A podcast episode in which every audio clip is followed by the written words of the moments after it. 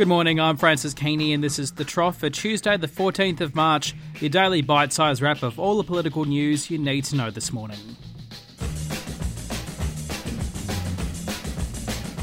Power and gas supplies are set to dominate headlines for the next few days as South Australia unveils its proposed plan to tackle the state's energy crisis. The Premier Jay Weatherill has warned all options are on the table, including nationalising the state's power grid in a bid to stabilise prices and avoid a repeat of major blackouts across the state. He's told the advertiser that the public wants the government to take charge of energy security and that it's an opportunity to source, generate, and control more power in South Australia. This plan is set to focus around gas. It will come into place later this year, according to the Fin Review, with some sort of intervention in the state's gas market. It will be unveiled at 11am Adelaide time today. And it follows a report by the Grattan Institute, which says competition in the energy market has led to power bills almost doubling in the past 10 years. And it says consumers in Victoria have been the worst hit. They could have saved $250 million a year if power profit margins were brought into line with other businesses. It found the profit margins in Victoria are at around 13%, more than double what regulators traditionally consider as fair. In response to that, the Prime Minister told The Australian that the upcoming Finkel review into power prices will ensure that there is transparency in the market. In the meantime, Malcolm Turnbull has been advised that pumped hydro storage could go a long way to addressing Australia's energy security problems within seven years. The Australian Renewable Energy Agency has told him that pumped hydro is the only, quote, mature, bankable technology that is readily available at scale, but it will take between four and seven years to actually develop and construct these projects. He'll be meeting with gas company executives tomorrow in Canberra. In the middle of all this, we've got Elon Musk's proposed intervention. The ABC's Nick Harmsen has published some analysis this morning that raises some questions about how hard it could be to implement such an idea. And the head of the ACCC, Rod Sims, has told The Guardian that while he opposes a gas reservation policy, he's urged gas producers to develop additional supply for the domestic market. He'll be doing a speech in Sydney today to the WA election fallout now, and five seats remain in doubt on Tuesday as counting continues in the state's upper house. According to the ABC, Labor is predicted to win 40 seats, while the Liberals and Nationals will get 19.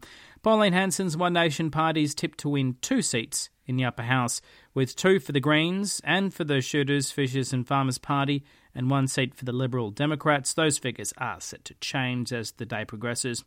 Meanwhile, other states have been watching the results very closely, including Queensland, which is due for an election in the next 12 months or so. Amy Remeikis from the SMH says strategists in the state Labor government are planning to delay the next election to next year to give time for One Nation to, quote, implode. Given the issues facing the crossbench party in recent weeks, resulting in a poor showing on Saturday, I can see why. It comes as an increasing number of Liberal and National MPs come out against any further preference deals with One Nation on a federal level. The Australian says 10 of 11 federal Liberal MPs in the West could be at risk if the results on the state level are replicated at the next federal poll. That includes Christian Porter, Michael Keenan, and Ken Wyatt.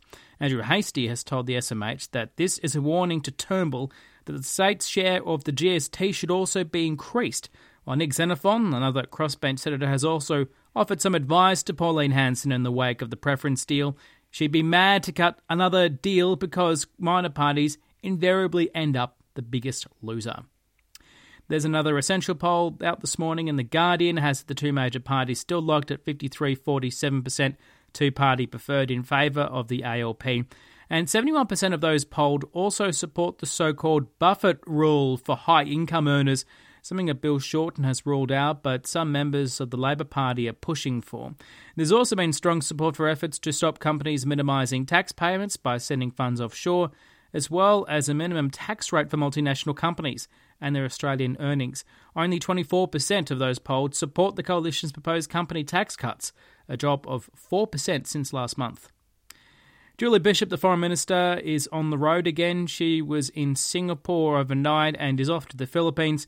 And she's also made some interesting comments regarding China, warning the country should embrace democracy if it wants to enjoy greater economic prosperity. She's made the remarks in Singapore overnight and comes ahead of the Chinese Premier's visit to Australia in coming days. And the US Vice President Mike Pence is also set to visit Australia next month. According to Reuters, this morning he'll also be visiting Japan, Indonesia, and South Korea. And Peter Hartcher in the SMH has a good piece about the Saudi king's recent visit to Indonesia and why Australia, which has cut funding to Indonesia, should be worried. The Federal Treasurer Scott Morrison has been busy talking about housing affordability. He says parents are putting off having kids in order to get into the property market because they need to save more money to get a bigger bigger deposit.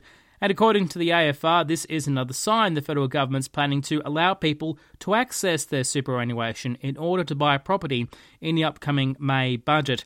It comes as the Daily Telegraph says one in 10 homes sold in New South Wales over a three month period last year were snapped up by foreign buyers. The figures under FOI come from the National Register of Foreign Ownership and cover the period from July to September 2016, with a third of those foreign buyers coming from China. And the Property Council has also told The Australian this morning that it's also open to the prospect of changing the rules surrounding the capital gains tax, but is adamant that negative gearing should not be touched. Briefly, another political news this morning, The Australian says there's growing internal spats involving the leaking of travel records of the Health Minister Greg Hunt earlier this year. Now, this is reportedly connected with the brawl underway of the leadership of the Victorian Liberal Party, and Scott Ryan, the Special Minister of State, has strenuously denied that this leak to the media came from his office. The Canberra Times is reporting the ATO, the Australian Tax Office, secretly handed over sensitive information about its staff to a private firm in order to profile members involved in an all staff industrial ballot the ATO says the move was cleared by its lawyers, but unions have told the paper it could have breached the Privacy Act and the Public Service Act because home addresses and private email addresses were also handed over. The Australian reports the Prime Minister is fast tracking moves to change the Racial Discrimination Act in order to have some sort of a, some sort of a proposal ready for the coalition party rumours early as next week. It comes following the death of the Australian's cartoonist Bill Leak. The cashless welfare card in two remote communities will be made permanent. It follows a 12 month trial. The federal government has confirmed the use of the cards in Ceduna in Western South Australia and the Kimberley in WA will continue following an interim report into their use.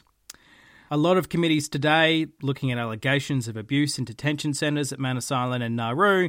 There's committees examining the superannuation guarantee, submarines, East Timor's maritime border, vocational education, corporate avoidance of the Fair Work Act, and administrative arrangements orders. Malcolm Turnbull is in Canberra for a cabinet meeting ahead of tomorrow's meeting of gas chiefs, and there's nothing planned from the opposition leader Bill Shorten. And the weather for Canberra today cloudy and the chance of showers and storms and a top of 27 degrees. I also have a bit of an announcement. I'll be back at the ABC from tomorrow, only on a casual basis. This would actually require me to wake up even earlier than I do for this podcast.